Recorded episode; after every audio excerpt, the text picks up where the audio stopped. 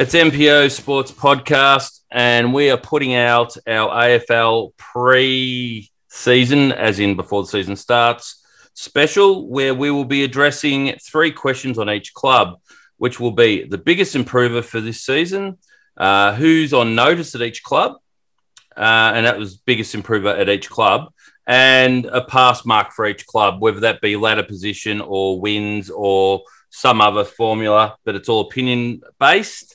Uh, I'm joined by Woody as usual, and Jeremy, our uh, usual offsider, is having a week off, and we'll see how he's uh, where he's at for our regular program.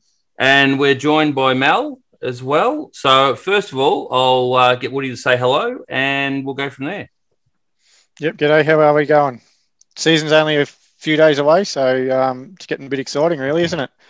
Certainly is. Hi guys, thanks for having me. I'm very excited about the season. It's been a long wait, hasn't it? It certainly has. It certainly has, Mel. And thanks for joining us. We've been trying to um, angle this for a little while, and we've finally got it to happen. Um, just before we uh, get into it, Mel, do you want to tell us a bit about your background with following football? I believe you may be a Geelong supporter. I am a mad Geelong supporter. When I say mad, um, probably in the crazy bracket. Um, so uh, when I was born, my dad bought me a membership, and that was it. So I had no choice in the matter, but I'm pretty glad about it now. I'm pretty blessed.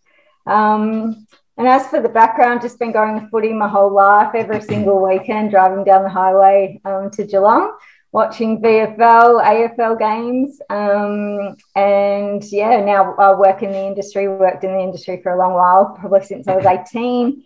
So yeah, my love of football is is pretty immeasurable. So it's pretty fair to say you're living the dream. Uh, I don't know about that. It's um, not as glorified as people think, but um, but yeah, look, I love it, and um, when you do something that you're really passionate about, I guess it's not always work, is it? No, that's right. And if you can find some enjoyment out of work, you're doing well these days because uh, it's been Very quite true. a challenge over the last 12 to 18 months with COVID and other uh, factors.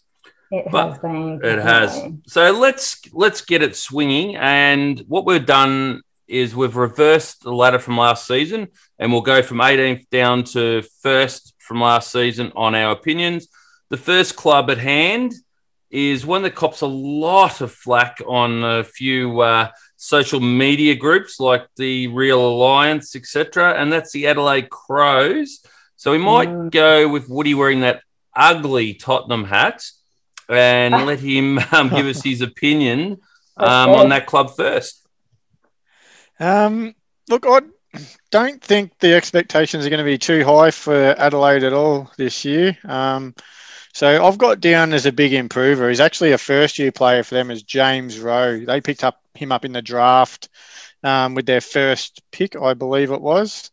Um, so he's a small forward that they got from Woodville West Torrens. And I watched a bit of SANFL the last couple of years, and this guy just knows where the goals are. And he's also got the ability to run through the midfield at times. So um, I think if you haven't heard of James Rowe by now, um, come the middle of the season, um, he should be making a pretty good name for himself. Now, as far as someone on notice, I've got Matt Crouch. I think his his brother's gone to your mob, Tim. Um, so I think he's going to need to step up in the midfield and he really needs to lift his disposal efficiency. He gets plenty of the ball, um, but he can tend to waste it. I think the big thing Runs for them the to family. look out for, it really does, yeah. Um, I think the big thing for them, their pass mark I've got for them is just minimise the blowouts. Um, if they can, you know, only have maybe three or four, 10 or 12 goal losses, that's probably probably a win for them with where they're at at the minute. What are no your worries. thoughts on the Crows, Mel? Well, look, I watched them on, on the weekend just gone in, in the Pracky match against Port. They were woeful. I mean, let's be honest.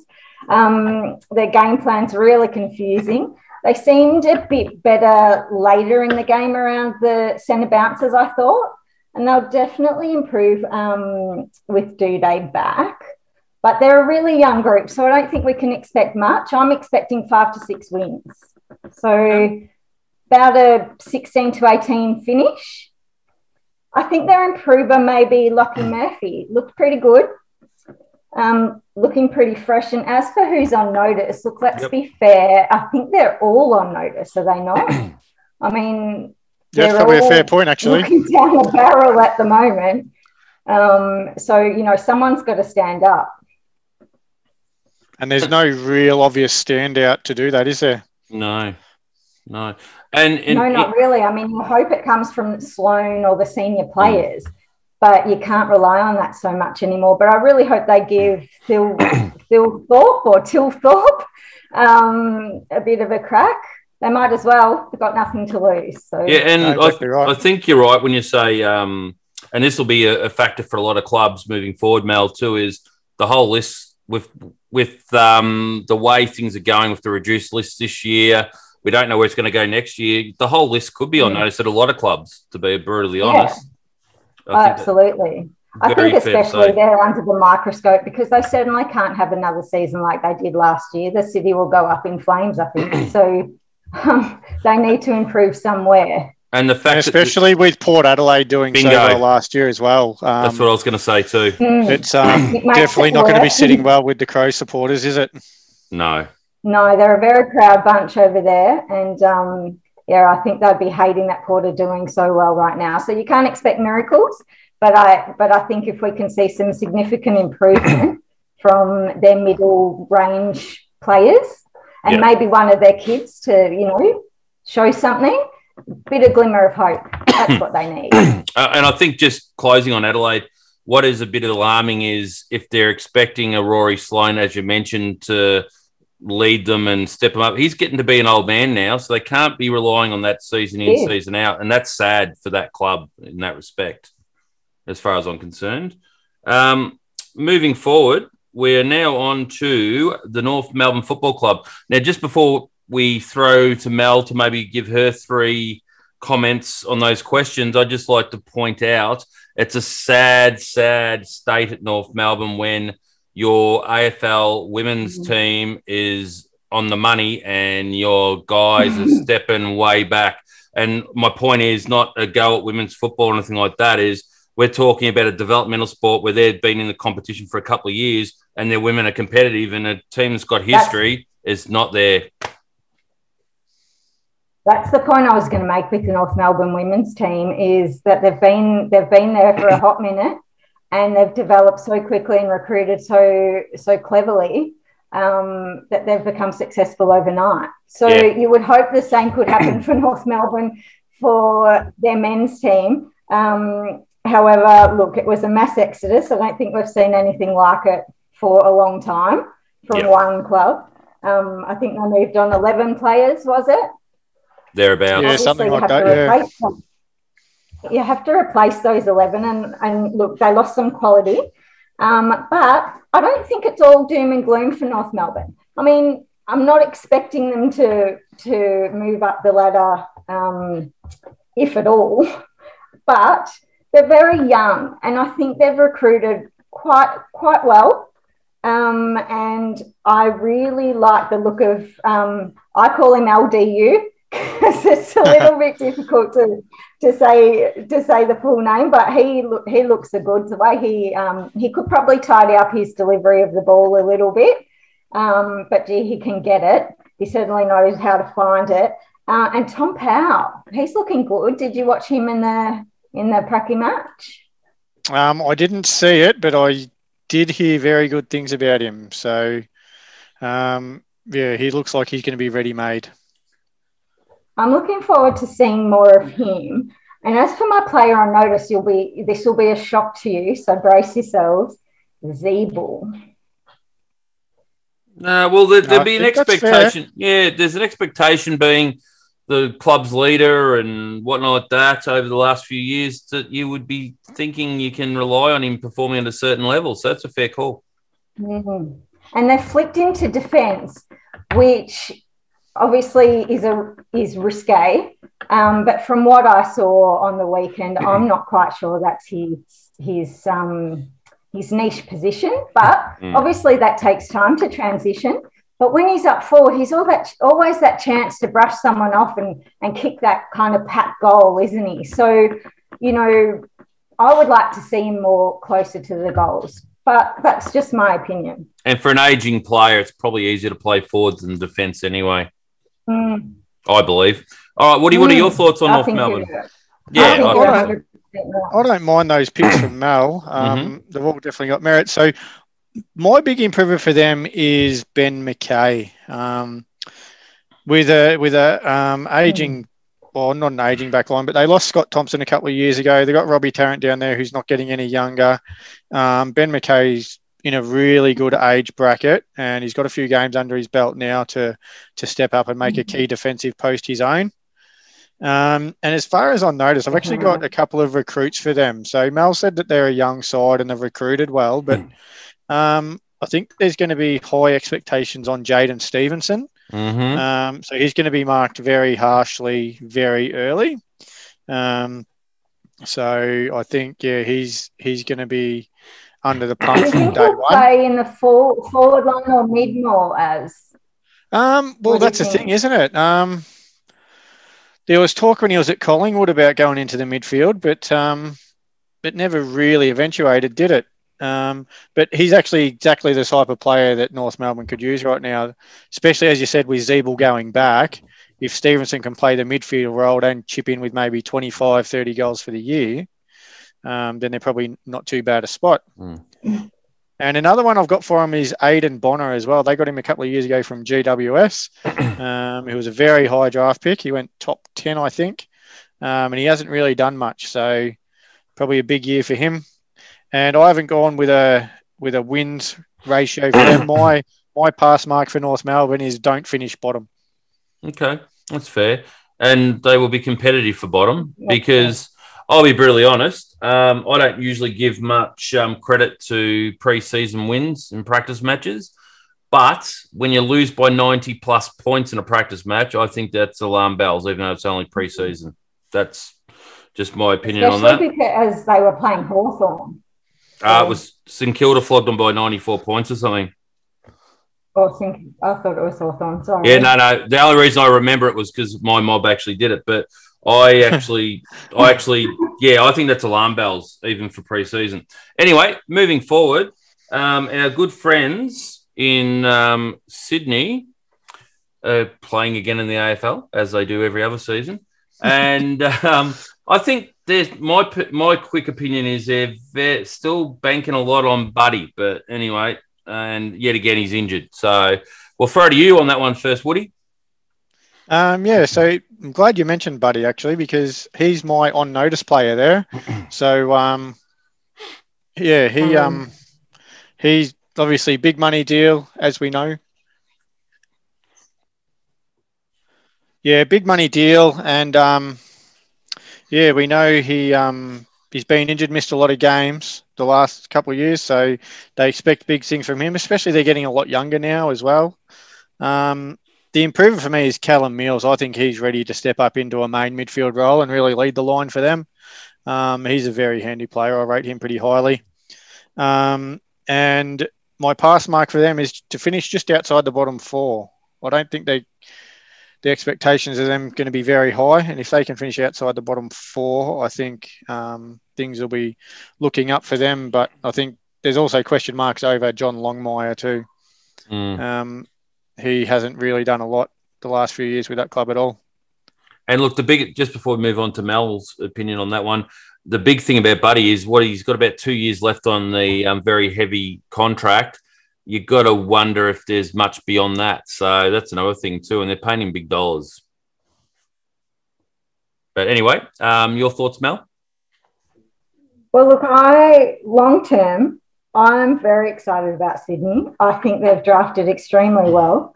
Um, I disagree with you, as I think that Johnny Longmire is um, a very good coach, and I think he's coached a team very, very well, especially last year. They had so many injuries.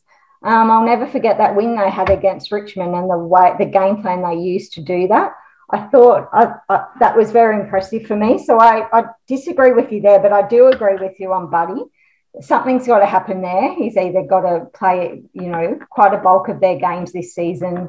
Um, otherwise, they're, you know, they're stuck with a large bill, aren't they, for someone who's not playing at all. Um, they're improvers. I'm looking forward to seeing Blakey. Yep. Um, I think he'll improve even further. And little Errol Gulden. Okay. I can never remember an Errol being in the AFL. But, Yeah, true, true. but yeah, I think I think he'll be good. I think he'll be good. But I mean, look, Heaney coming back. Um, you know, Mills. They've got so many players to come back that didn't play consistently last Mm. season because of injury. So I think they'll do a lot better. Yep. I've got them seriously ranging from between 9th, 10th to about 14th. Well, Not all doom and gloom at Sydney. Yeah, well, your um, pass mark and Woody's past mark can overlap if they finish outside the bottom four. So that's not um, you're not you're not on two you're not on two sides of the world on that one, not completely anyway. Um, the other thing is, what do you think is um, the person or um, coach or whatever that's on notice at Sydney? Did you say, or did I miss it? I mean, I'm saying not a coach, I'm saying a player, and I Yep. agreed with us that it's Buddy. Okay, yeah, you did too when you first Yeah, come on. he's Yeah, just he's a very expensive liability, isn't he? If he doesn't play any games, pretty much Correct. again. So um, that's a real problem for Sydney. But they do they do kind of portray it that he will be ready and he will be playing games this year. But you know, I'm doubtful. Yeah, and I think the thing is with Buddy, it's a holistic liability, and it's not a slur on him by any means, listeners. But we do know he's struggled with mental health in the past as well as physical Mhm. injuries. So it's not like Mhm. he's got one or the other. He does have a bit of complexities there. I hope to heck for the sake of football that he's fine and he's right to go. Yeah, absolutely. All right, the next club we have is every Geelong supporter's favourite club, I think, to take a pot shot at. And Woody and I don't mind having a pot shot at this club as well when we get the opportunity, and that's Hawthorn, who finished 15th last year. Now, just before I throw to our experts, I would like to say at Hawthorn, on notice this season, even though he has the score on the board, with Jeff Kennett back and been back for a while in charge, he won't want them going any further than what they did last year down the ladder. Alastair Mm. Clarkson, be ready for your customer reference number at Centrelink. I'm serious. You might have the four flags or whatever it is.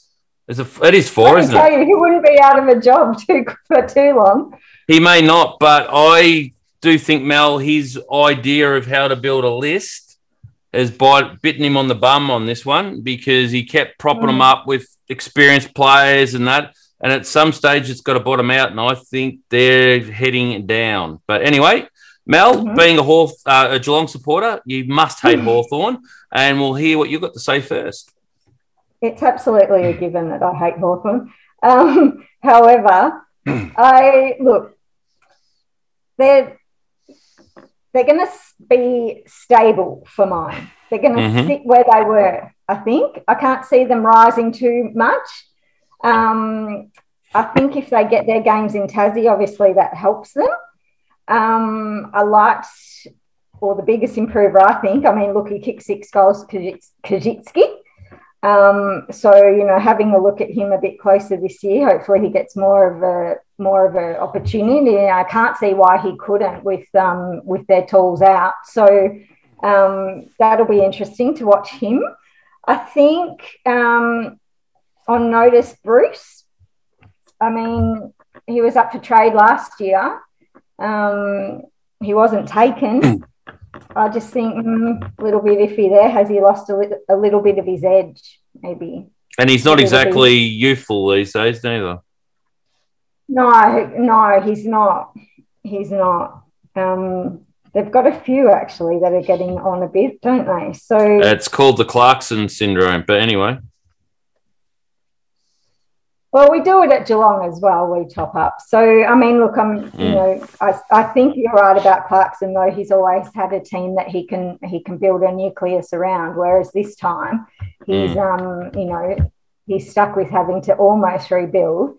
So um, let's see how he goes with that. yeah, I think that's that's why I think he's um, on notice myself. But uh, all right, um, what are your thoughts, Woody? And I know you do have a friend out there that follows Hawthorn that um, may very well um, have had disagreements with myself on social media, but um, that's not here nor there. What are your thoughts, mate? Well, I've written a few notes on every club, and Hawthorn's no exception. But all I've got for them is my pass mark for them is six wins, and other than that, I've put there's really not much to like. I think Mel said that they're going, or they're not going to go up, and they're not going to go down. Um, I think yeah, they're definitely stagnating, and um, I don't really have much more to say other than that. There's really not much to like about them at the minute. Who's on notice? Um, I'd say Clarkson, definitely. Yep. But um, yeah, as far as improving the stuff go, I'm not going to say much because, as I said, there's not really much that stands out there at the minute. No, fair call, fair call. All right, now a team that I believe um, I've got a lot of time for their coach anyway, and that is Gold Coast. I like what Stuart Dew's trying to implement there myself, and um, I'm hoping actually for the Gold Coast he's a big improver and as a coach and developed a bit on last season and brings them forward a bit more because I think they've been the um, team that probably should have been helped a bit more when they first come in with GWS. And I think GW, GWS had all the help under the sun, and I don't think the Gold Coast had the same level of support. So, Woody, do you want to go first on the Gold Coast? Yeah, I will. I um, I think there's a little bit to like about um, Gold Coast. Actually, there's there's enough enough there to like about them and expect them to to be on the rise. Uh, my big improvement for them is Will Brodie. He's been on the list a few years and um, yeah, he's been injured for for the last couple of years, but I think he's really ready to to step up and take a bit more of a leadership role there as well. And if they can get him running through the midfield and kicking a couple of goals, they'll be in a very good spot. Um, I've also got as on notice David Swallow. Now he's been there about ten years now. He's a number one draft pick and he's never really done a lot. Um, so he's been fairly disappointing for them overall. That being said, though, I've got them down for about ten wins. I reckon they're they're going to be a fairly big improver overall, and um, it probably wouldn't surprise me if they were in the mix for the eight right towards the end of the season. Yeah, that's fair, and yeah, and I, I as I said to you, I think they're well coached. Um, yeah, definitely. That that adds to the appeal for them, I think. Yeah. Um, and Stuart Dewey's just a likable bloke too, isn't he? You just want to eat a meat pie and have a can of coke with him at the footy. He's just that sort of fella. But anyway, Mel, what are your thoughts on the Gold Coast? Well, look, just quickly, I agree with Aaron on who's on notice. Um, definitely Swallow. Mm-hmm. I think I think that's um, that stands out pretty brightly. I just think, look, they're exciting, aren't they? Like so many top draft picks that they have to be better and better after being in the system now for a couple of years. It's it's quite scary actually to think about. Um, yeah. But obviously, you know, Rowell, Anderson, they're the obvious ones who who we, we know are going to stand up sharp. Though I think um, yeah. I think Sharp's looking sharp, um, and Touk Miller. Um, I think look, he's a he's a clever little player, and um, and we all enjoy watching him. So I think um, with those around him, I think he'll improve quite dramatically too this year. And I'm the same. I think they'll be fighting for a position in the final eight, but won't exactly make it. Um, ninth to 12th for me. Yeah, that's fair analysis of um, the mighty Gold Coast. Now, our next club for discussion is a club that you either love them or you hate them. And I must say, I hate them and that is Essendon. I'll second that. Yep, I'll that is that. Essendon, who finished 13th on the ladder last year. Um, and uh, a bit of a cluster at times in recent times as hmm. far as how they're running and how they're performing on the field. So, Mel, what are your thoughts on the mighty Bombers? I think they're the most hard to read football side in the competition sometimes when mm-hmm. they're on, they look really, really good. Very quick, very fluent with the ball out of the middle. Once they get that run on, they're really, really dangerous. Um, they've obviously missed that that forward presence. Um, but watching them in, in the practice match, I thought I thought they've improved in that area. Um, for mine, Parish, he stood up and he he looks like it's his time it's he, and I think it is his time. I mean, he, you know, he's been around, a, you know, a few seasons now. He needs to step it up a bit. So I think he'll improve with Wright. Um, I think Nik Cox and Ridley as well, and obviously Merrett. I mean, he's such he's such a great player, such a good ball user and ball getter.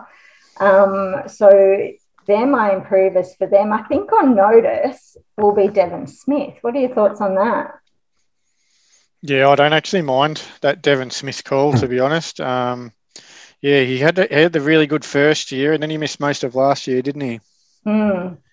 Um, so yeah, he he needs to play a big role for them, I think, and especially He's with on a they- hefty contract, so you know I think Essendon would would like to see more out of him. and they year. lost Jacob Townsend too from last Mm. year. So They also Um, lost BT's favourite player, didn't they? they did, yeah. He's gone to Port Oh, Adelaide now. Fantasia. yeah, no. So, what are your thoughts, Woody, on Essendon? Um, I think much the same with Hawthorn. I think they're going nowhere. Um, I've got them down for maybe nine or ten wins. They're not going to be. Look, they'll be thereabouts with Gold Coast, I think. But um, I think yeah, Gold Coast are obviously in a better spot going forward as we look. You know, maybe two, three years further down the track.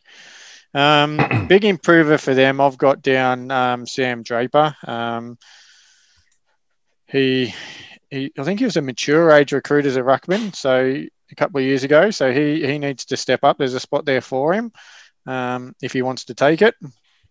Um, and as far as on notice goes, I've actually got um, the coach as well stepping in from from Worsfold because I got the feeling last year when he when Rutten took more of a, a leading role in the coaches box that the players sort of um, rebelled a bit, and I'm not convinced that he's got the um, respect of all the playing group. And I've also got Andrew McGrath. I think he really needs to step up now. Um, he spent a couple of years in the back line there, um, and it's it's his time to shine. Um, but I'm not convinced that he actually will be the, the match winner that they expect him to be. Okay. Well, we've done that. I think we've given Essendon enough airtime.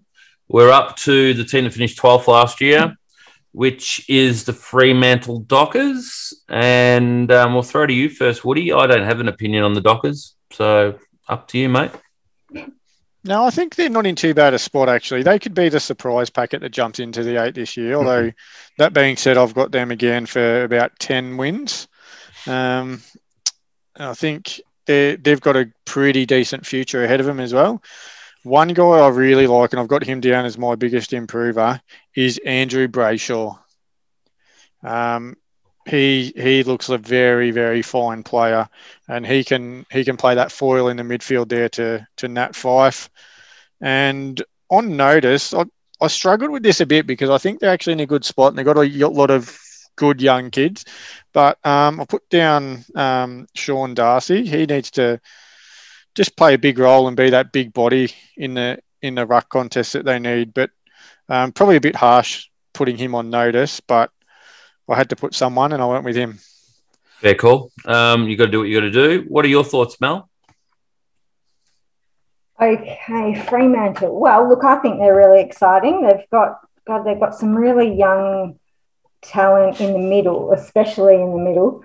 Um, so I think we'll get we'll see even more improvement from Serong and Cerra and Brayshaw, as you mentioned, um, and Brennan Cox and Hayden Young. Those types, they're really going to support Fyfe and the like, so Fyfe can maybe move forward.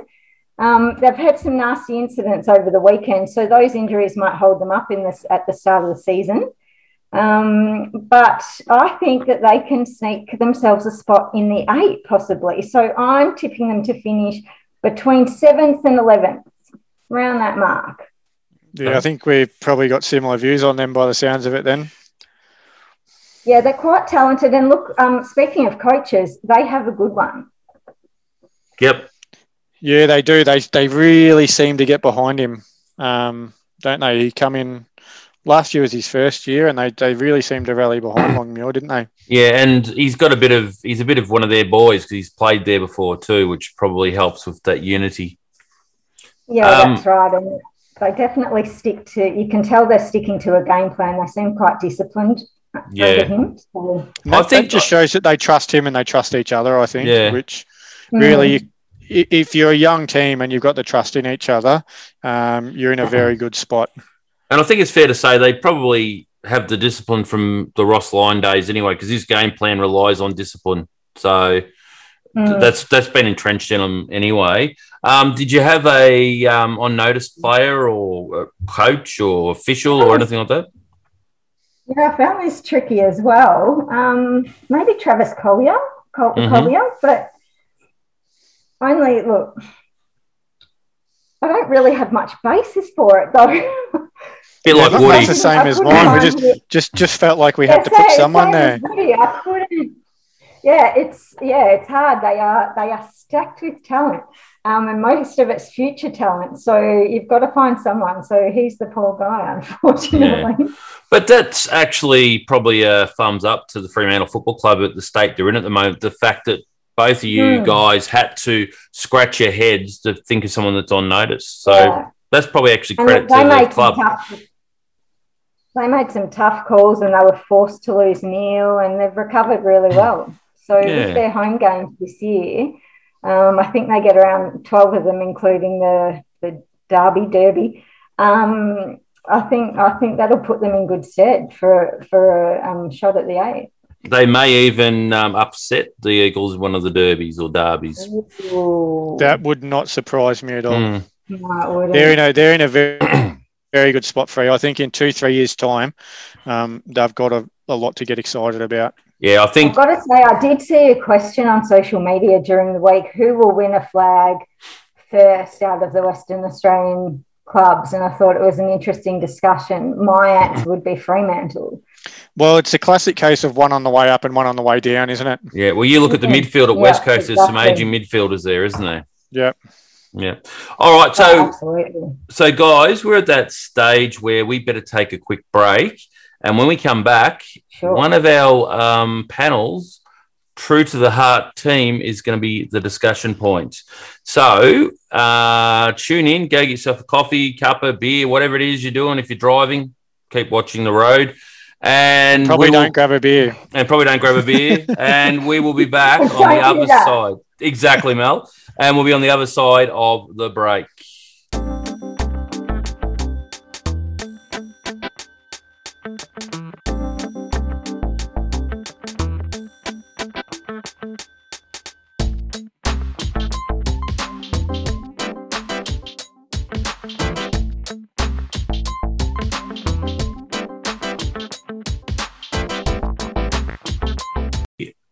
back from the break.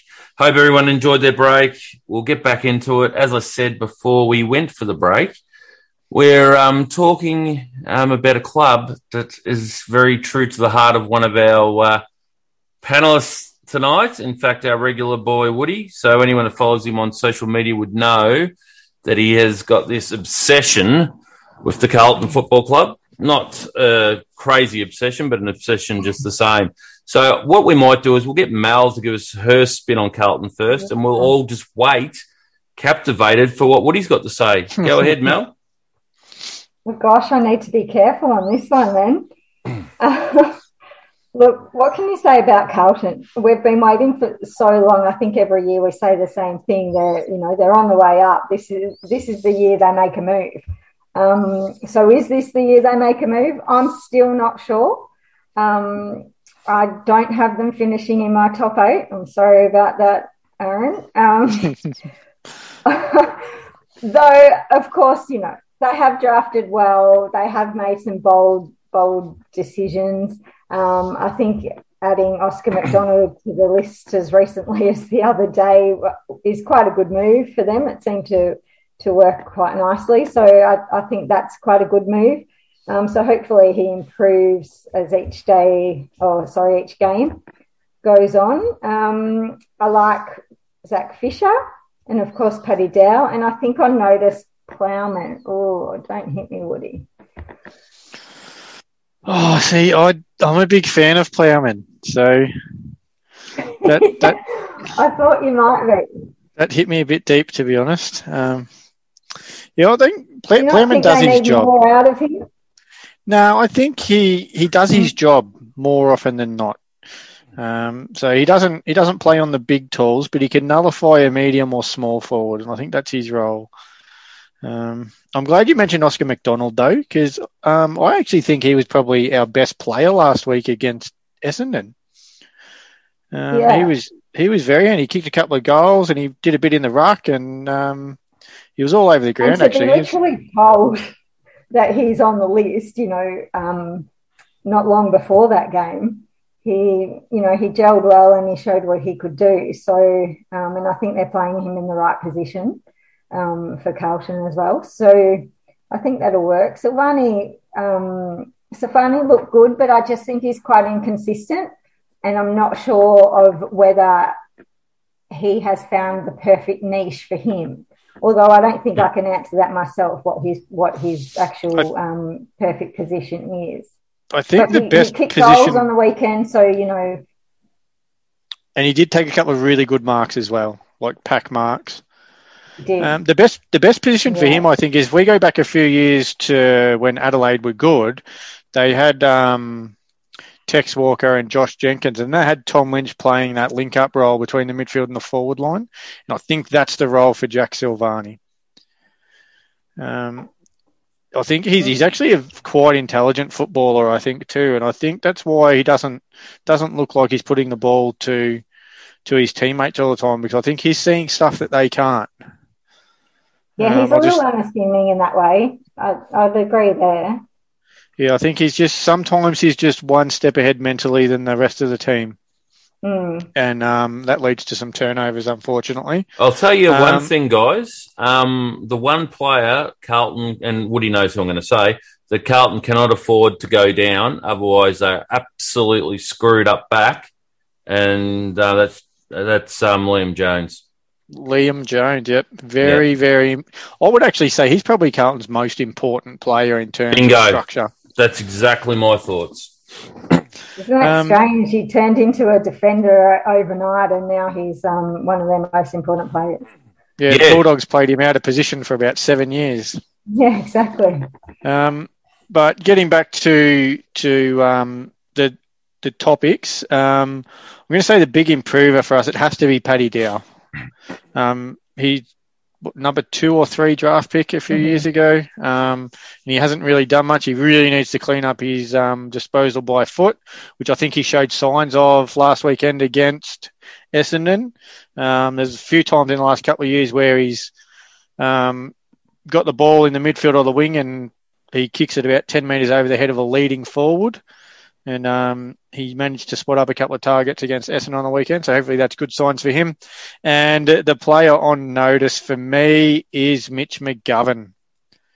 Um, he really needs to step up. Has to step up, um, Mm. especially with a few injuries to the forward line at the minute. Um, Harry McKay's in doubt for round one. Charlie Curnow is going to be missing for a while. There's a big role there for Mitch McGovern if he's good enough, or probably has the heart to take it more than anything else, because sometimes he looks a little bit disinterested. And as far as the pass mark and my I think he expectations, really. sorry, what was that? I was just saying your injury list isn't too bad, except for the one, you know, your one long term injury is, you know, such an exceptional prospect in Curnow. Um, yeah, well, you look what he did against the Dogs a couple of years ago. He ripped them apart. Um, Yeah, I think we well, still all lost that game, but it yeah, he he could be an absolute delight to watch if he could get fit. Are we going to be talking about Curnow in five years' times about what could have been? Mm, There's a big not. chance. There's a Mm. big chance. I think, unfortunately. Yeah, as soon as he Um, strings together some good games, he gets injured. That's the way it seems Yeah. at the moment. It's the pattern. Um, we we pretty much had the same thing with Mm. Matt Kreuzer too, didn't we? Mm. he was just decimated by injuries his whole career. He still had a very you'd good be career. Happy with. You'd be happy with um, De Koning though.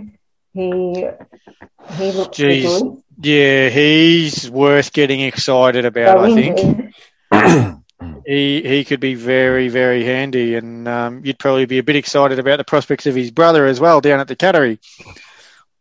I definitely are. We're just signed him up to 2023, so that's So that's good yeah. news for us as well. Mm. And yeah, my, my expectations for Carlton is to make the finals. I think that's that, that's a non-negotiable this year.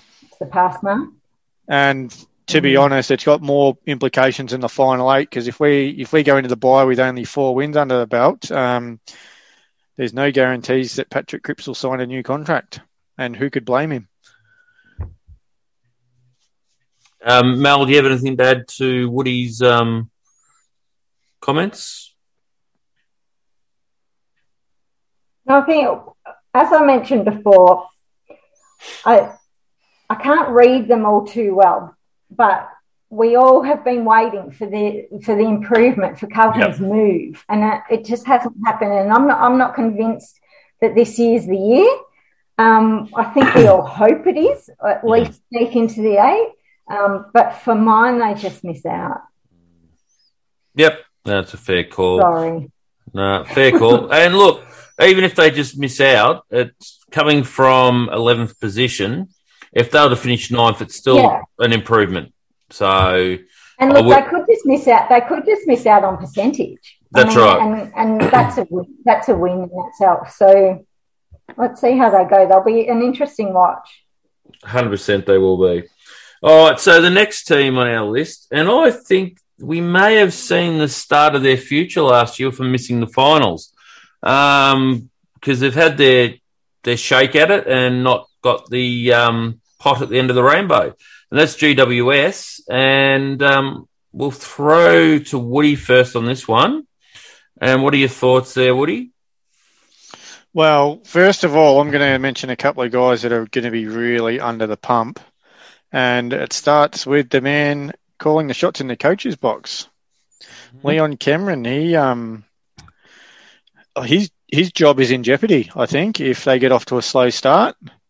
Um, I've actually got them missing the eight this year too. I don't think that um, they're gonna they're gonna quite be good enough. Um, that being said, a um, couple of guys that I've got down to be improvers are Himmelberg and Finlayson. They they've got a big chance to lead the forward line with Jeremy Cameron gone and their recruit Jesse Hogan out for the first few weeks. So they've shown good signs um, last season um, and that they could be really good players. So there'd be a couple of handy targets up forward um, for them to kick the goals. Um, they're going to have plenty of supply from the midfield too. I think. Um, I think Josh Kelly and Stephen Coniglio are in for big years, so they're not going to be short of opportunities. Um, so yeah, the a lot rests on what they can do up forward as well, but it's up to Leon Cameron to come up with the game plan that gets the best out of those two. Interesting. Um, what are your thoughts on uh, GWS, Mel? Look, GWS, um, we were all surprised, I think, by their fall from grace last last season. Um, but I think a lot of that had to do with the situation we were in with COVID and hubs. They obviously didn't take too well to that. Um, so I'm not ruling them out for this season. I, you know, they've just got so much talent. Their problem will be their ruck. Um, a familiar problem with a couple of clubs, but you know they, you know, without Mumford and um, and Preuss, you know, Kieran Briggs has really got to step up, and he'll get his opportunity. Um, so we'll see how he goes. Um, but you know, Tanner Bruhn, look how good he looks already. Riccardi, um, you know, these types, Green and Green.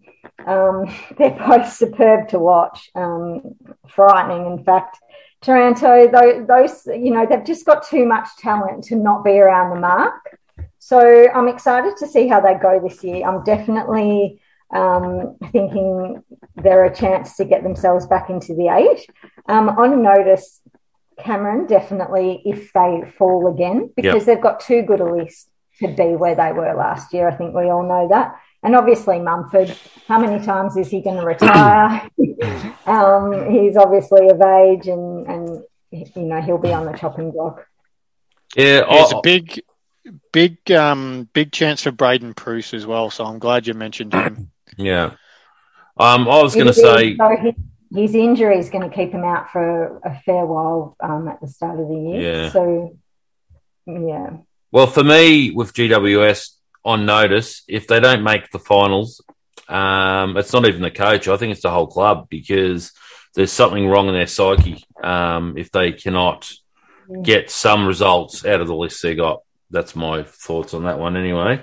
Um, moving on, the next club is very close to a heart of a regular on our podcast when it comes to our multis, and that's one Philip Kimber, and it's the Melbourne Football Club. Now, last year they finished ninth and were very disappointing, I would have thought, after coming back after the layoff. Um, I think there's some serious psychological problems in that club at the moment as far as what's between their ears when it comes to they've got a decent enough list, but they're not getting the results. So I don't think they're tough enough, is probably the best way of putting it when I say that. So, Mel, what are your thoughts on the Melbourne Football Club? Mm. Oh, Melbourne. What can you say about Melbourne? They're look, they're a tricky one. Another, they're similar in a way to GWS. They have they have a list that you know is good enough for them to perform, but with Melbourne, they're very inconsistent, and you just don't know which Melbourne you're going to get every week. So um, look, with Brown out, Weideman out, they look like they're coming back around round five, six. I think they'll struggle early. Um, I'm looking forward to seeing more of Kade Chandler.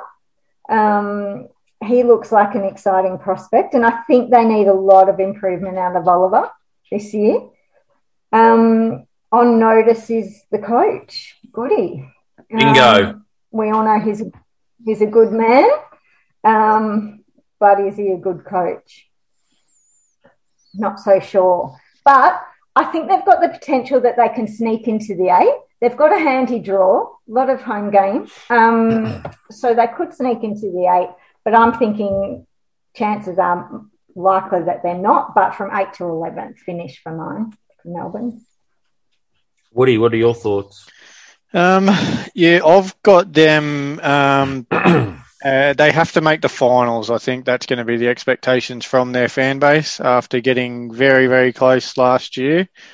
Um, I think they really have to. As Mel said, they've got a good enough list, but the big question mark is over Goodwin, I think. Um, he's shown at times he's very, very slow to react when things go wrong um, and aren't going Melbourne's way. He doesn't seem to be able to get a read on the play sometimes, or he just he just believes in his game plan that much that he's reluctant to change it. And I, I don't know which one's more accurate, but he definitely needs to sort that out. Um, my big improver for them is Steven May. Um, he's had a few injuries and suspensions in his in his time at Melbourne, um, and he he's needs to really lead that lead that back line for them. If he if he can take take that role and lead the back line, um, a lot of the the attacks will start from there, and it'll start with him. And well, he had a great season last season, so you know, if he can continue that this year. Yeah, but I think he's um, he's got the talent to go to another level. So I and, and yeah, I'm saying he's an improver, and in that sense, like he he he could be an All Australian. Mm. I think he's got that. He's got enough talent to be an All Australian. Um, at the same time, though, I've actually got him as on notice as well because, as you said, he's had one good year there, but he needs oh. to back it up. Mm-hmm. At the yeah, stage of his cool. career, for sure. At the stage of his career. Um, mm. Just some final thoughts. Yeah, exactly. No, he's not. Um, some final thoughts on the Melbourne Football Club. Uh, they're going to probably stimulate the economy at Hotham and Buller again because their members will be at the snow in September. let's move on to the next. Um, let's move on to the next club. Uh-huh. Um, we, well, it, it, it's just a gut feeling. I just there's a lot lot going on between the ears there, and I don't think they're on top of it. The next club uh, are going to be under microscope with the off-season happenings. They finished eighth last year and scraped into the finals, and that is the Collingwood Football Club. And I will just say now, excuse me, the man that's on notice at the Collingwood Football Club, now that his protector is gone, is one Nathan Buckley. Mm. So good luck, Nathan. Mel, do you want to fire away on the Collingwood Football Club first? Let's go. So Collingwood. Um, look, I'm not brave. I'm not brave enough to say that they're totally out of the running. The thing I like about Collingwood is that they give it everything. And I believe they are coached that way. I believe that the players do play for their coach. Um, but he doesn't, you're right, he, does, he hasn't put the results on the board.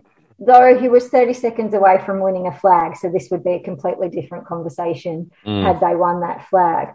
Um, I think their improver will be Darcy Cameron. And um, if you've had a look at Ollie Henry, he's pretty special. So mm. um, it's going to be quite enjoyable watching those guys this year. Uh, on notice, Big Mason. Yes, true. Mason is on notice. He can't just play well against Richmond, though we all love that he does that. Um, but you know, he he needs to string it together. He needs to be doing that consistently throughout the season. Being a big man, we can't expect that he'll do that every week, but he needs to do it more often than not. That's my opinion um, on him. And obviously, we do know there was trade talks um, about him last year. So I think that may be the same situation for him if he if he really doesn't transcend himself yeah. into the side this year. Um, but for me, their finish would be around six to tenth, but I think they'll make the eight. The thing with Mason Cox, um, too, Mel, is I think the reason why he probably traditionally does well against Richmond is their backline used to rely on a Rance that never actually next played on anyone where some mm. of the mm. other clubs actually have backmen that want to play man to man. And mm. I, I suspect that might be where his game falls apart against other teams. But for a guy of his size, all he needs to really do mm. is put his arms up a bit like the Kings, you know, and um, lead out. And he, you know, he should be marking everything. And he's he's dead set accurate when he mm. gets the ball, especially from around 40, 45. Yeah, in his range um, for sure. But look at yeah, but look against Richmond, you know, because they have that smaller um, for you know running attacking back line, mm. you know, he can find a spot in that in that forward line to you know kind of propel himself. Um, but I think against taller backlines, he, he definitely struggles. He just needs to he needs to get it together and be a bit more consistent this year. And look, I hope he does it. If he does do it, then Collingwood definitely make the eight, and they definitely push for top four spot. That's right. And, and, look, end of the day, if he's playing well, there's a possibility the game's getting a bit more pub, publicity over his homelands too. You know, people wanting mm. to watch it, so it can only help the game. Uh, what are your thoughts on Woody? Um, the Pies, any chance for you? Um, no, I've got them missing their eight. Um, I don't expect them to be featuring in the finals. They'll miss out by, you know, maybe a win in percentage or something like that. So they're not going to be far off, but I don't have them making the eight, and that could be just wishful thinking, maybe. Um, Buckley definitely on notice, as Tim said. Eddie's not there, so um, I think he's under a fair bit of pressure now. Um, the improver is Josh Daicos. I think um, he he's got a big role to play for them. I think um, looks very quite a handy, quite a handy goal kicker. And as you just said, Mal, he looks very fit. So um, could spend a bit of time up on the wing or in the midfield as well. So um, they're going to have a lot of options there as well with Jordan De Goey um, apparently set for a lot of time in the midfield as well. So um, if Daicos can chop him out and they can kick goals between them, um, it's going to be a pretty handy duo for them. But as I said, they're going to be thereabouts, but not quite. Yeah, They've let go of obviously some, you know, some good talent. Um, you know, trying to improve their salary cap um, standing there, and they've got some injuries in Sidebottom and Will Kelly. So you know they've got they've got their work cut out for them. That's for sure. Yeah, and, and it's I mean, not going to be an easy season for them. They're going to yeah. if if they make the finals, it's going to be because, as you said, it's because they they always have a crack and and they never don't try. Um, so they I think a lot it, of games at the G's, as they always do. But that that's yeah. That's just what it is. We can complain about that as much as we want, or you know, see it a different way. But we know that they're always going to going to get the the big games at the MCG because um, that's what the other clubs want. The other clubs have told the AFL that they want to play Collingwood in the prime time slots because that's where you make your most money and get your most viewers. That's right. And the other thing too, just before we move on with Buckley being the man in, under the gun, Um, let's not forget that he inherited pretty much a team that won a premiership a couple of years prior to him taking over, and we're in 2021 this year. And let's not forget that because 2010, what do you take over in 2012? Yeah, it would have been somewhere around there. He's been there And- quite a while now. Yep, and we're now 2021. So don't think we're bashing Buckley. Um, just consider that before you have a crack on social media, people. Um, the next team we had finished seventh last year. Um, there's a bit of a heart feeling for this team in Ballarat, and that is the Bulldogs. Um, look, I think they've got a good midfield. Um, I question whether they can stop teams from kicking goals up back. And I also question if they have the firepower up forward, but they certainly have the midfield. That's my opinion. On notice from the Bulldogs, in my opinion, is the ex Saint, Josh Bruce. Um, he didn't do much at all last year. He had a questionable year at St Kilda before he crossed over, hence why he was trade bait. So, Josh, you're under the pump. Uh, we'll start this one with Mel. Well, I mean, it's as obvious as day. They've got um, pretty much on paper the best midfield. Um, it's just stacked. It's it's super talented, and you know, quite the scary um, prospect when you, when you think about playing them and and you know how they're going to rotate through through that midfield. I, I don't know how they're going to find a spot for them all. To be They've- honest. they've So they might genuinely got- They've genuinely got 10 or 11 options to run through that midfield, I reckon.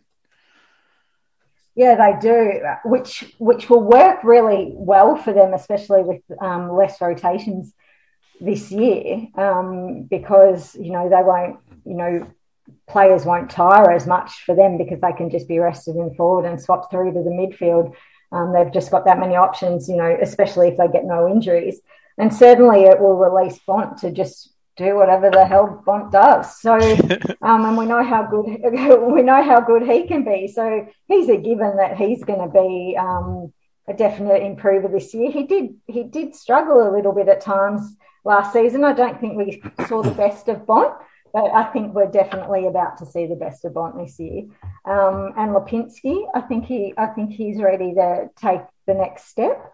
And I'm the same as you. Um, I think Josh Bruce stands Mm. out as the pretty obvious um, weak link in their side.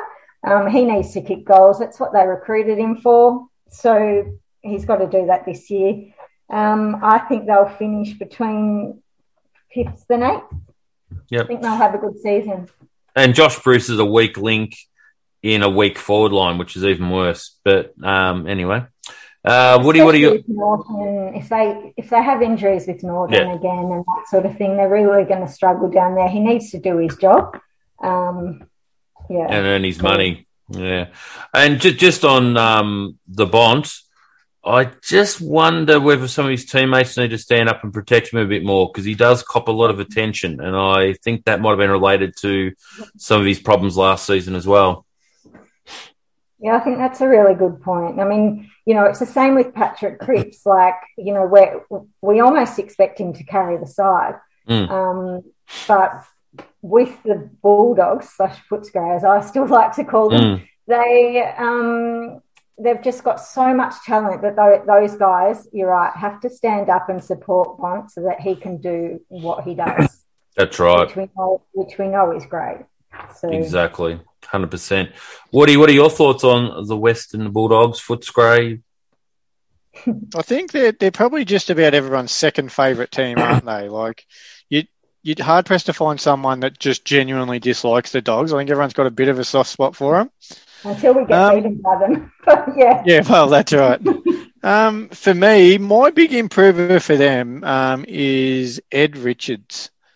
Mm. Um, I've liked the look of him the last couple of years, and I just think he's got the potential to to play a big role for them. Like he's another guy that can run through the midfield there, and he's a fairly clean user of the ball, and he can definitely win his own ball as well. So Has some genuine adds- X factor too, Woody.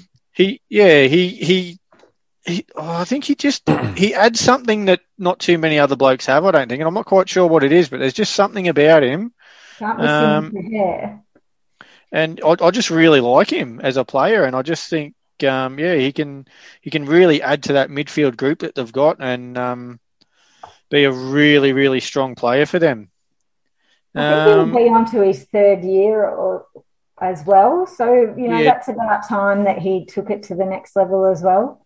Yeah, and I've just yeah he's been there yeah his third or fourth year I'm not sure um, but yeah he's he hasn't really done a lot wrong so far, but I think he's got the potential to really, really step up and be, mm. rather than go from just a, a really nice player to be an integral part of what they're doing there at the at the Bulldogs. Um, so he's one to watch. On notice for me is Adam Treloar. Mm. Um, Very cool. I just think, I just think, as we said, we got they got a deep midfield without him and it's just going to be interesting. Does he does he complement what they've got, or does he disrupt it? So I think um, we'd be interested to see just what happens there, um, and see if they've got the player that they thought they did, or is it just someone's going to upset the balance a little bit, especially with Josh Dunkley, because Treloar comes into that midfield, which means someone's going to get less minutes in there. Um, Does Treloar take and, away from their um, silky foot skills? Oh, he definitely does. Um, but someone's going to lose midfield minutes to Treloar, and it's just I'm interested to see if that's that's a good thing for the Dogs or a bad thing because we've said they've got a deep midfield, but a lot of their midfielders can go forward and kick goals as well, like Dunkley. Um, Bontempelli obviously kicks goals, and then you got Mitch Wallace and Tom Liberatore as well. These sorts of guys. Mm-hmm. So it's a good mix they've got in their in their forward half, really. And my prediction for them is actually finish top four. I I think they're good enough to finish top four. They're definitely good enough on paper. It's going to be strange. Um, round one, they meet Collingwood, and um, Collingwood are playing Treloar to play against them. a bit of a strange. Yeah, one. yeah, that's right. It'll be a bit interesting, but that's the thing. Collingwood obviously wanted to get rid of him for a reason as well, which is mm. another um, partly why I've got him on notice. Is is there some personality issues or stuff, or does he rub people up the wrong way? Something's going on there, and we we haven't found out, have we? Well, I think it was a salary cap issue as well, mm. um, but definitely you know, the break from Collingwood, you know, wasn't a good one. It seemed to be a bad breakup. So, um, yeah. look, I hope I hope he does well because he seems to have gone through a lot. But as you say, you know, he, there, there's so many players similar to him at the Bulldogs that he may need to play tall taller than he is, you know, to kind of um, have a point of difference against those other midfielders. Yeah, I must say, I find it hard to believe that he was a problem at Collingwood. I think it's salary cap because if you're uncertain about the guy's character, have a listen to Neroli Meadows' podcast when she interviews him, and that shows the sort of person he is. I wonder if he actually um, might deep down think, thank goodness I jumped off the ship now that it's all done and dusted because I think uh, his values may differ to what we've seen recently.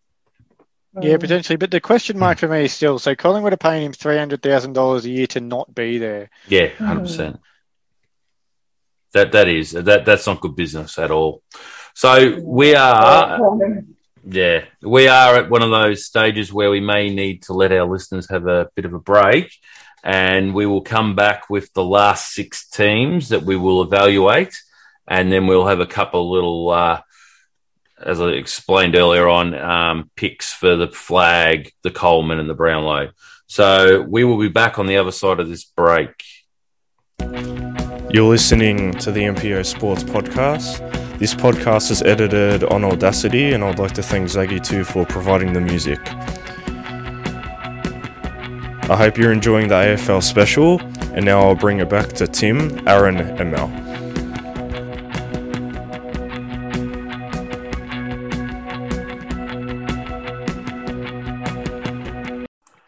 We're back from our second break, and we're now going to discuss the remaining six teams and what we think. Um, the next one is the team that finished sixth last year which is close to my heart, and it's the St Kilda Football Club. Um, I may actually withdraw from any comment until our uh, panel has spoken. So we might start off with Woody. Um, I'll make it brief because I know you're going to probably take up the bulk of the time here. Not Um, necessarily, I'll- but anyway. I actually think they're a big chance to make the top four. I really like their list and what they're doing there. Um, yeah, there's there's plenty to like about about the Saints at the moment. They're, they've got a good young list. They've got a plan in place, which they're obviously sticking to, and I think they've got the right man pulling the strings to get them there. Um, Brett Ratten was a very good hire for them as the coach. Um, much like Fremantle, I found it hard to find someone to put on notice here, but I think Jake Carlisle, um, just because of um, more of his pay packet, he didn't do a lot early on, um, and if he can get injury free, he's very important for them. Um, the big improver for me is Max King. I think he's very, very close to tearing the competition apart. Might not be this year, but um, yeah, he's very exciting prospect up forward for them. Yeah, I think um, Max King has the potential to be unstoppable when he's in full flight because of his size and athleticism. But anyway. Um, all right. Um, Mel, what are your thoughts on the St Kilda Football Club? Tim, St Kilda, it is time. Bloody oath. They have to. it's way past time. Let's be fair. but it is time. I mean, they've got everything in place. They've got their off field in place. They've sorted out their issue from Seaford back to their homeland. Mhm. They've got a great coach, as Aaron mentioned, superb coach, in fact, um, a very good people person. And he's definitely getting the message through at St Kilda, no doubt about it. Um, they have a good mix of young and old, mainly mainly young at the moment, but they're very they're very good. Um, I'm looking forward to seeing more of Sinclair and Clark. I think they'll be big improvers. Um, the obvious ones of, is King, but I thought I'd just be a little left field and say Sinclair and Clark. We've got Mhm. to all love what Clark brings to St Kilda. Yep. Um, he is a ripper, little that bloke. He's he's so good to Yeah. watch. He's he's great to watch, and St Kilda need that type. I think they've been they've been yearning for a player like him. Um, so I'm I'm excited for the Saints and and to see more of him. Um, obviously, King. I mean, as I mentioned before, just needs to put his arms up really, and Mm. you know he's there. So it's just more a question of his accuracy and just his body material. Um, but look, they're ready. Um, I think on notice, this might shock a couple. Gresham, as good as he can be, he's got to do a little bit more. He's got to get, you know, I, I'd like to see him kick a lot more goals Mm. um, because that's what he's there for. And obviously, Hannebery with his age and his injury issues, um, not sure how long he can remain um, clogging up their list. But look, I think they can reach top four. Don't know whether they will, but if they don't make the eight, something is wrong. Yep. Um, my thoughts on notice is two players. Dan Hannebery is one of them. I felt that when he did get back last year, once um, I think he came back around before the finals, I, I, I do think he strung together three pretty solid games considering he hadn't played the bulk of the season. Uh, Mm. Unfortunately, yet again, he's starting off again with so, uh, soft tissue injuries. Um, I would like to. Th- I still think he's got something to give if his body can hold up, but that's the question mark. Because we definitely look a lot more poised um, around the clinches when he's on the field and he's fully fit. He brings maturity, that's for sure. Yep, and a couple of times he, he's been known to kick goals under extreme heat with pressure wise, Mm. where some of the younger players blazed away and wouldn't kick it.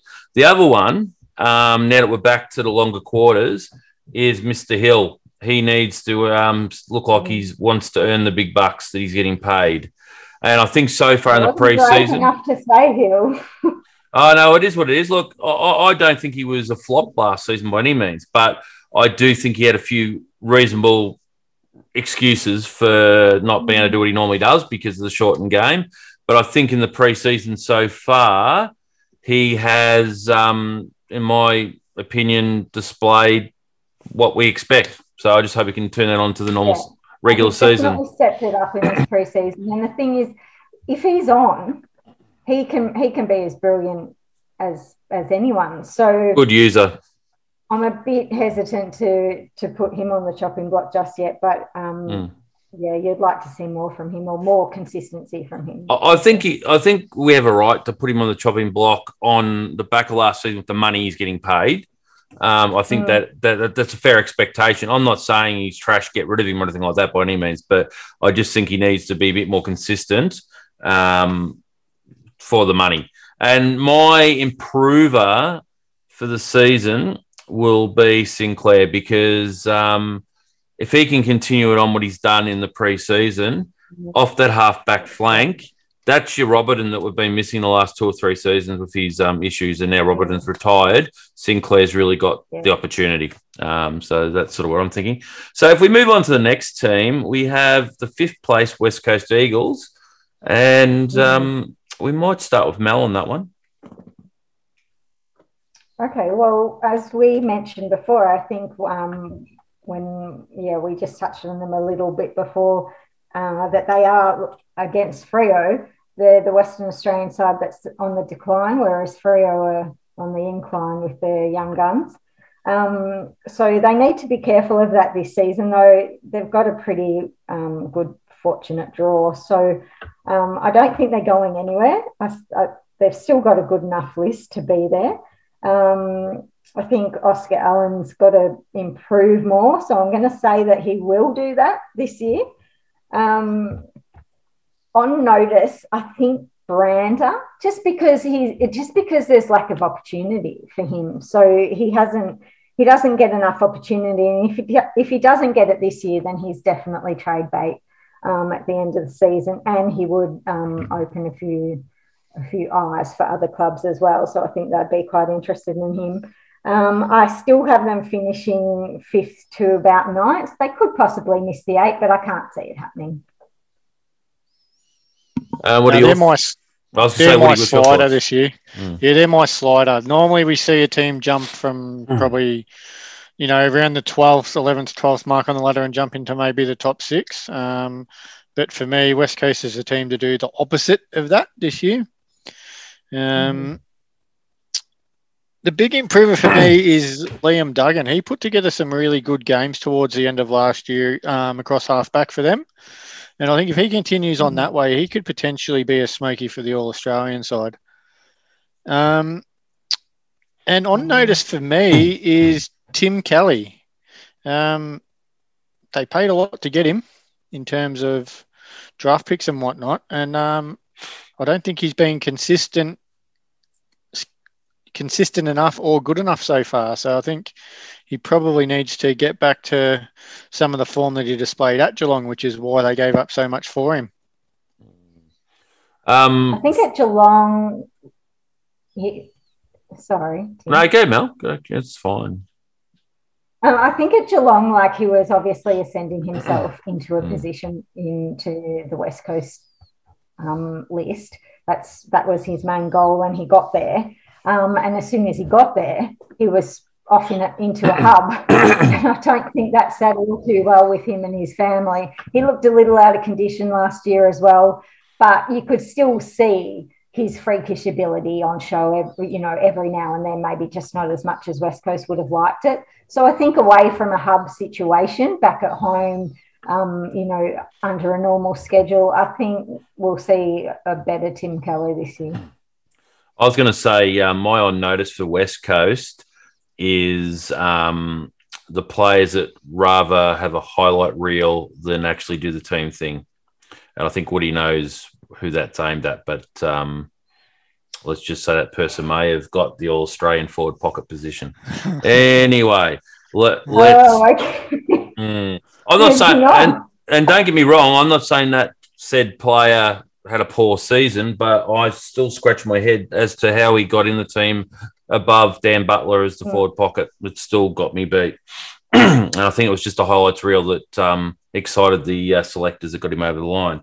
Now, um, we'll move on to the next club, which is close to the heart of our guest, Mel, and that's the Geelong Football Club. Now, Mel, would you like to go first, or would you like us to give our spiel on uh, the Geelong Club and then let you finish off? It's up to you.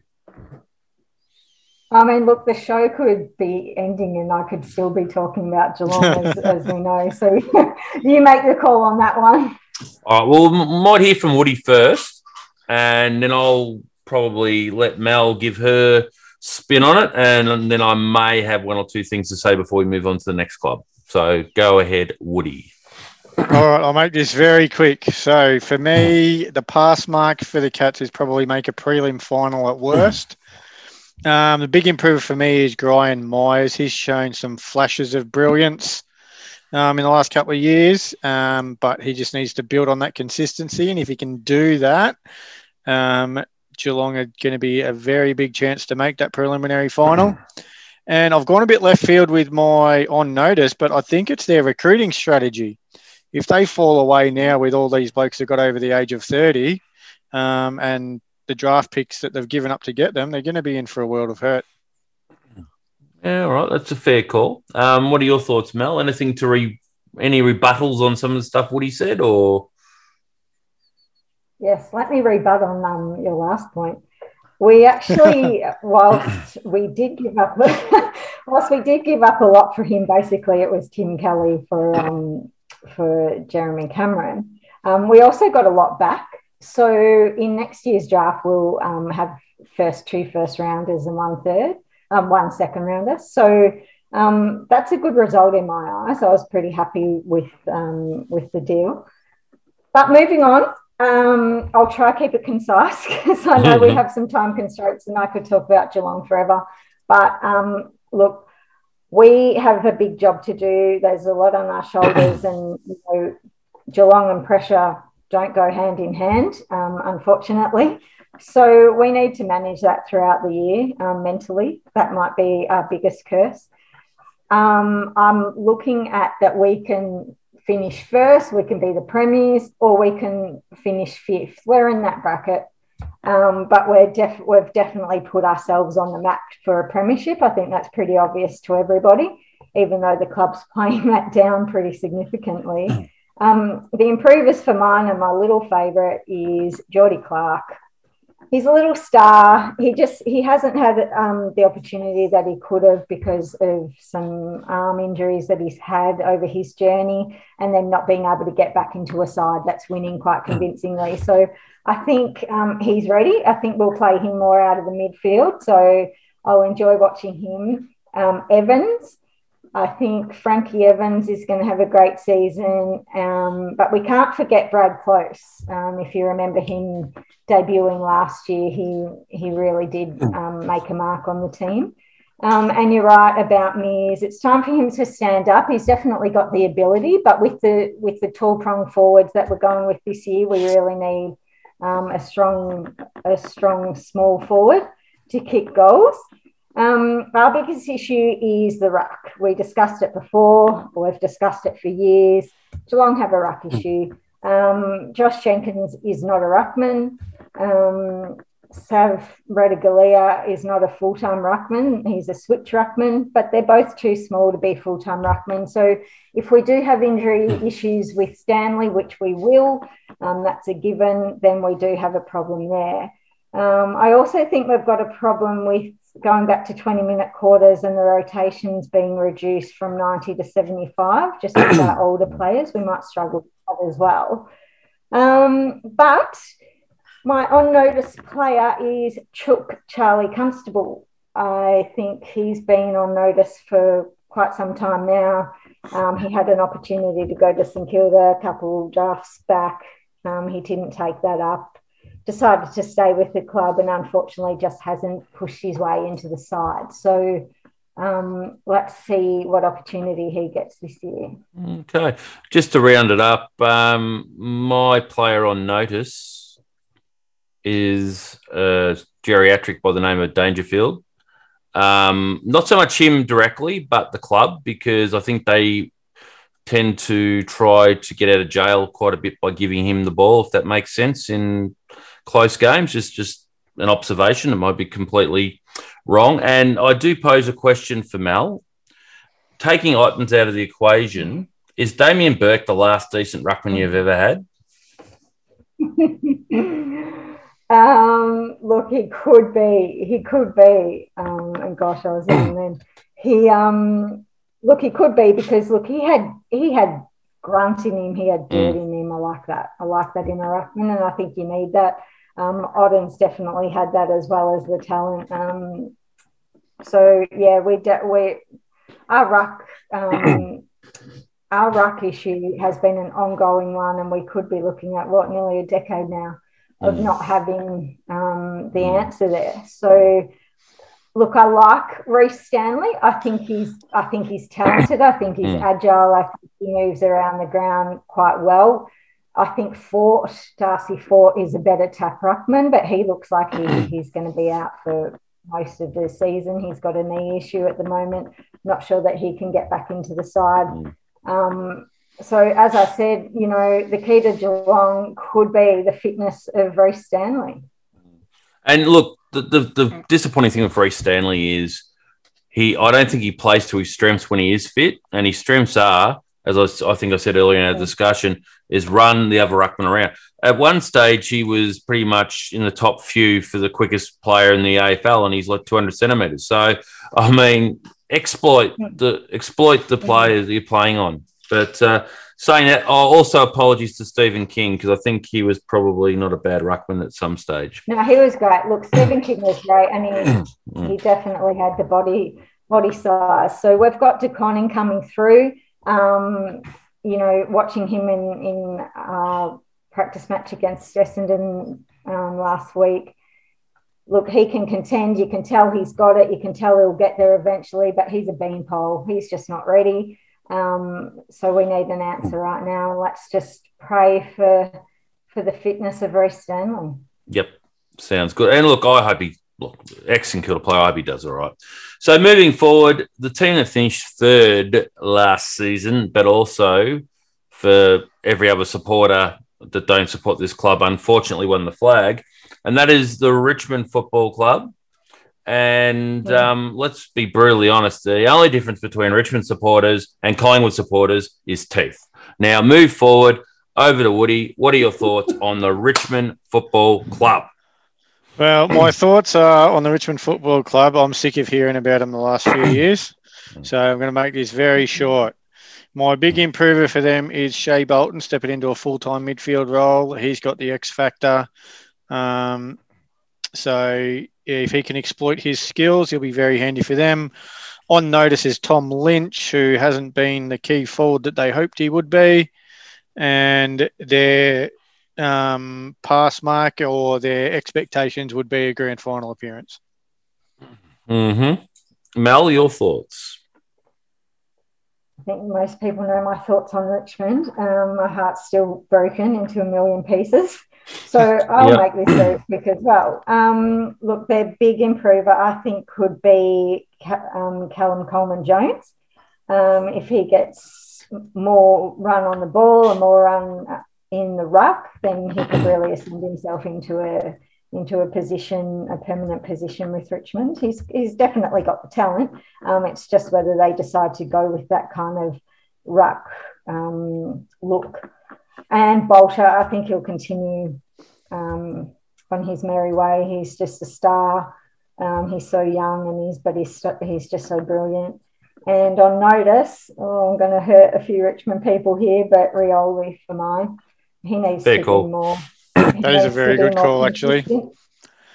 Um, he's he's just not consistent enough, and he, he just he just doesn't do what he does best often enough. When he does, it's great. But um, you know, you look at that Richmond side when they're fit, um, when they've got no injuries, which for the last four years, I don't know how they've done it, but they've been pretty much injury free um, or long term injury free anyway.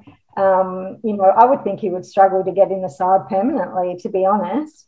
Um, and I think the expectation for Richmond is another premiership, though that hurts the heart to say. Um, so yeah, they, they'd be they'd be failing if they didn't at least make a grand final. Mm.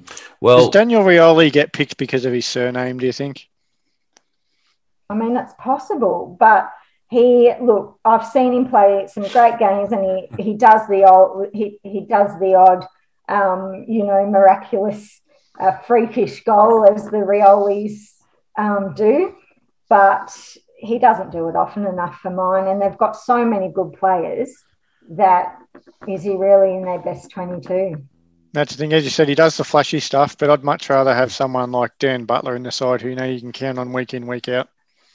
Mm. And the thing is, as well, with Richmond, yes, most of their games, you know, they're thrashing people or they're winning quite convincingly. So they're front runners and everything's going well. And, and Rioli fits into that kind of psyche and movement of the ball. But if they play um, a game where they're under the pump, there's a lot of defensive pressure on them, which is what they like to do, I think he gets lost. Mm. Yeah, that's fair. Yep. Um, just uh, under the pump um, at Richmond, someone that needs to work on their people skills. Uh, you're part of the uh, face of the football club. You've opened up your mouth about mental health um, and sledged another person in the media just because they had a observation about one of your players.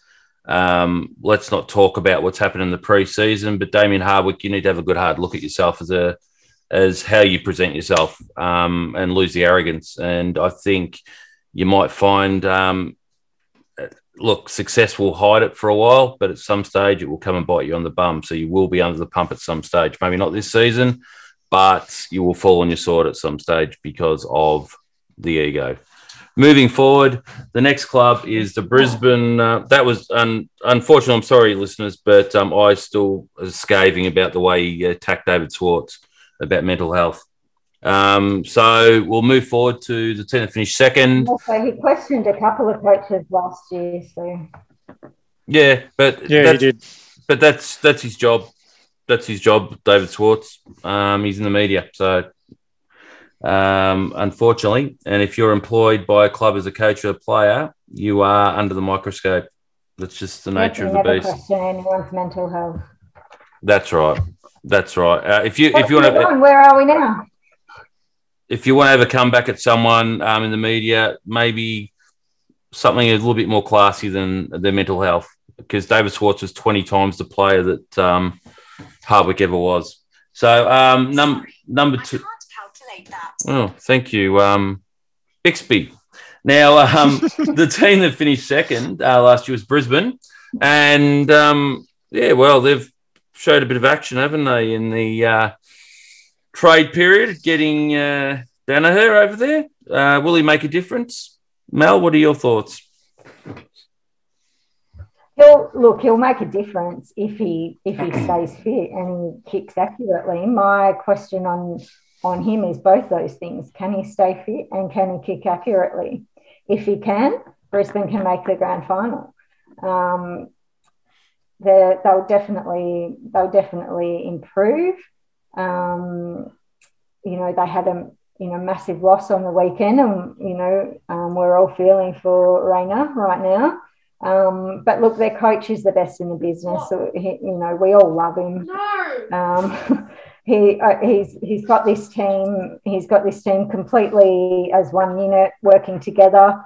I think um, their improver. Of, I mean, look, gosh, they've just got so many good players.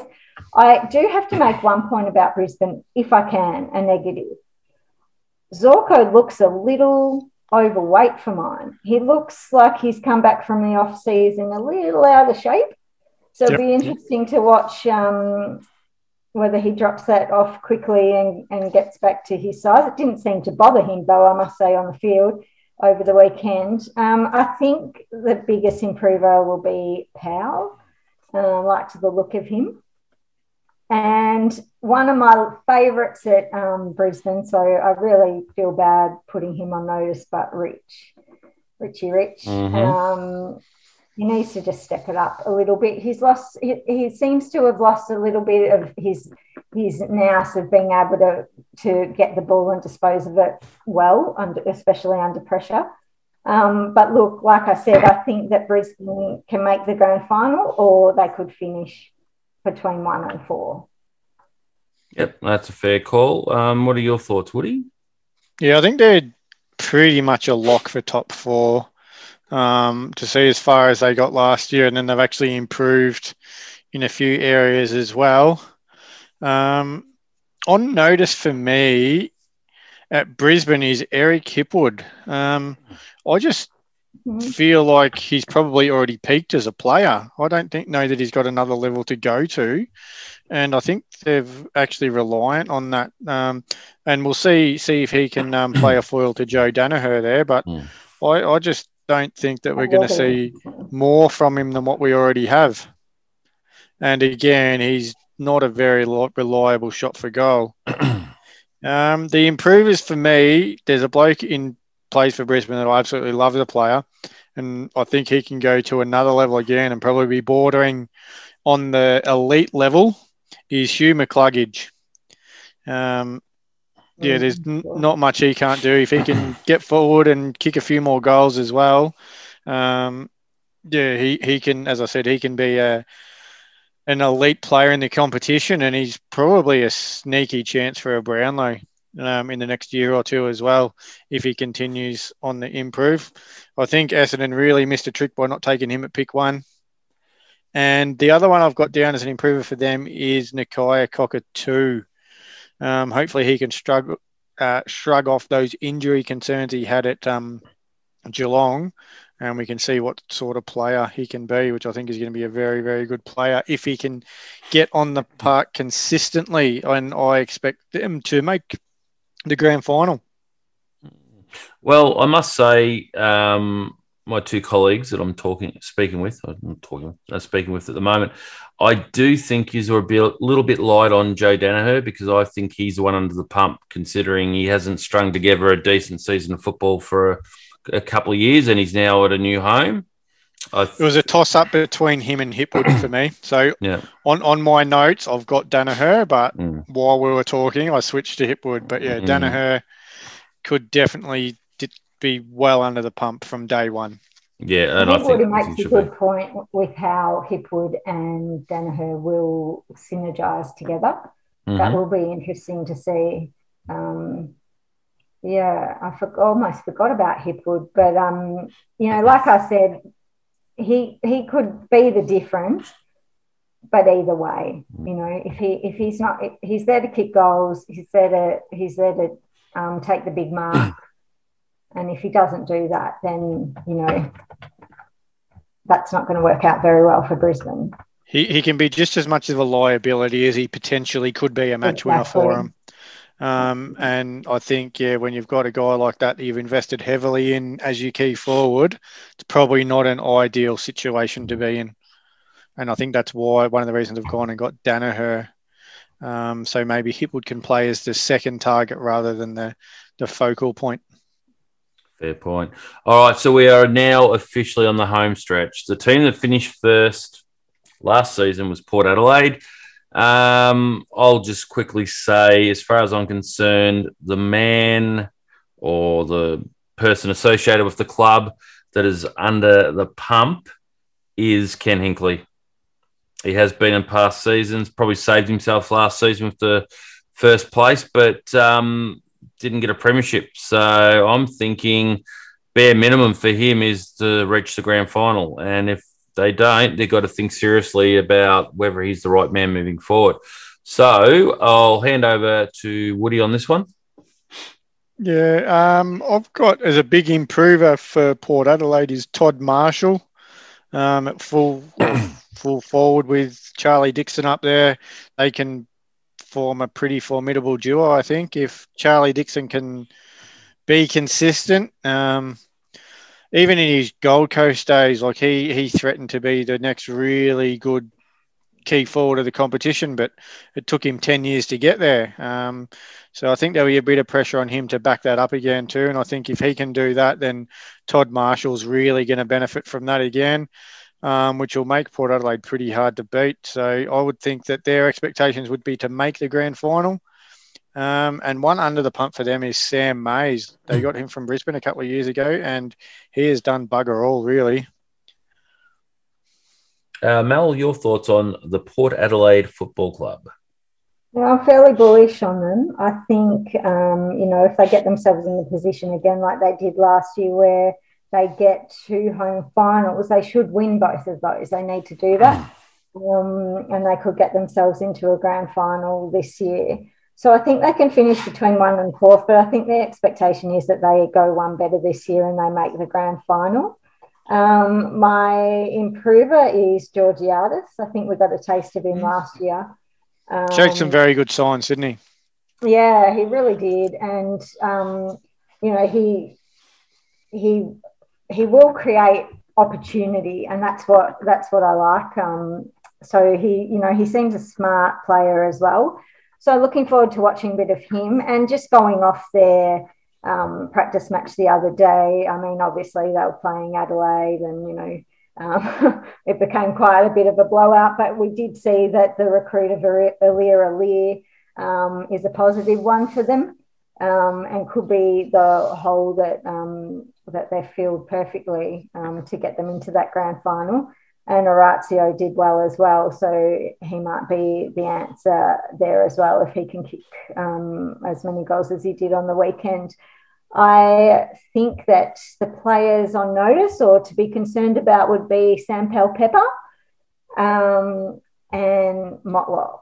I think they're both, um, you know, they're both on their way out, especially Motlop anyway. Um, but Powell-Pepper, you would want to see a little bit more from this season, and I'm not quite sure um, that he'll that he'll be in their best 22 consistently. To be honest, mm, that's fair. That's well, he was fair. dropped last year too at one point. Powell-Pepper, wasn't he? He has mm. taken some time as well. Um, I think it was announced today um, away from the game. So we'll just see how um, how he recovers from that. And yeah, look, I, I wish him well, but um, yeah, look, I've got to put someone on notice, and, and that's that's who I've chosen. Yep, that's fine. And look, at least with um, all of our uh, people that we've put on notice, we've actually given a bit of rationale whether or not it be left field or not.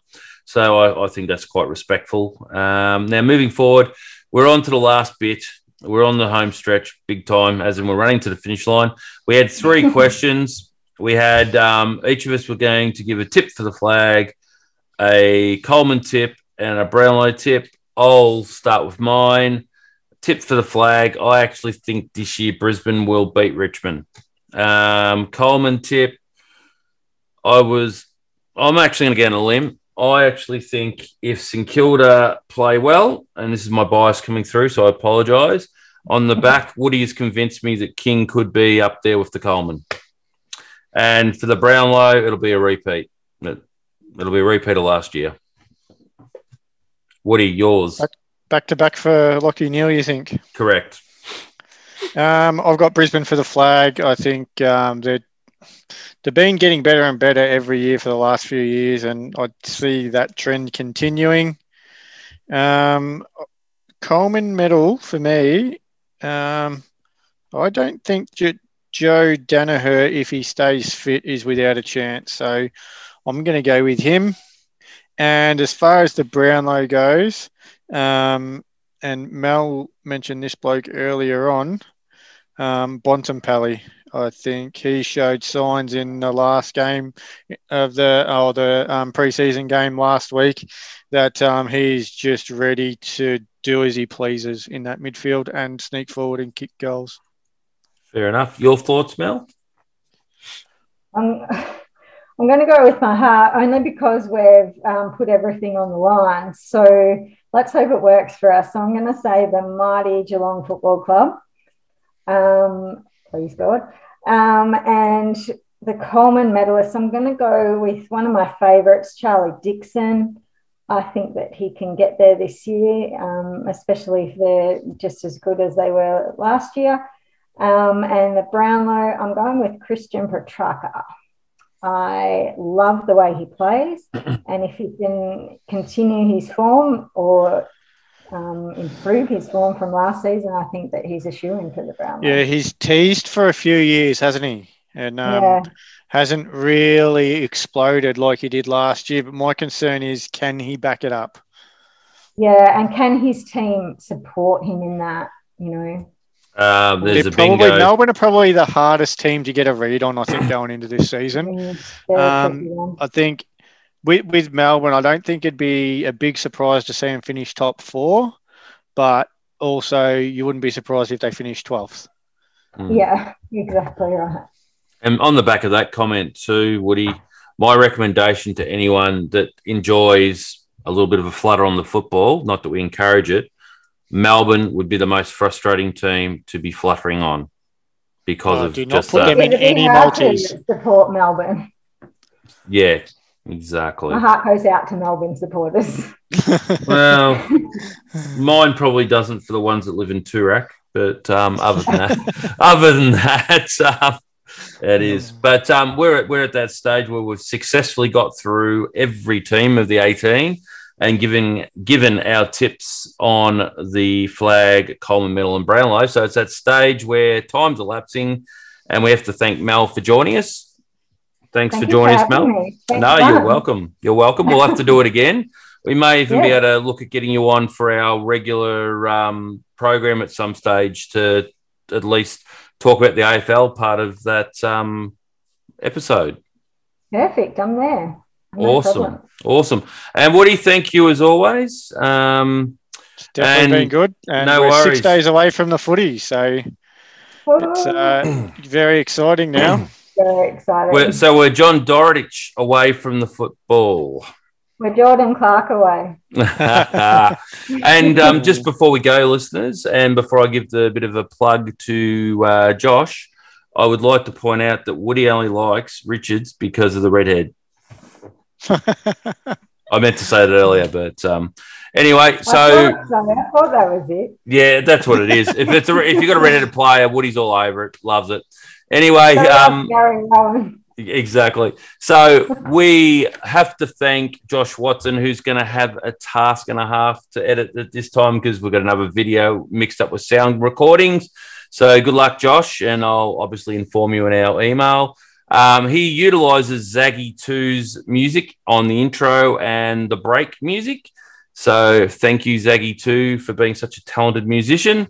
And yeah, I guess stay tuned on social media hit us up on Facebook, Twitter, um, basically just Instagram, whatever, even emails, um, which um, is MPO Sports Podcast. MPO podcast at gmail.com. Thank Let you. us know how wrong we were. That's right. Um, and let us know how much Mel loves Geelong. It doesn't matter. Just talk. just just um, get involved. Anyway, it's Huru for me. Thanks, guys. Thanks, Mel. Thank you. Speak soon.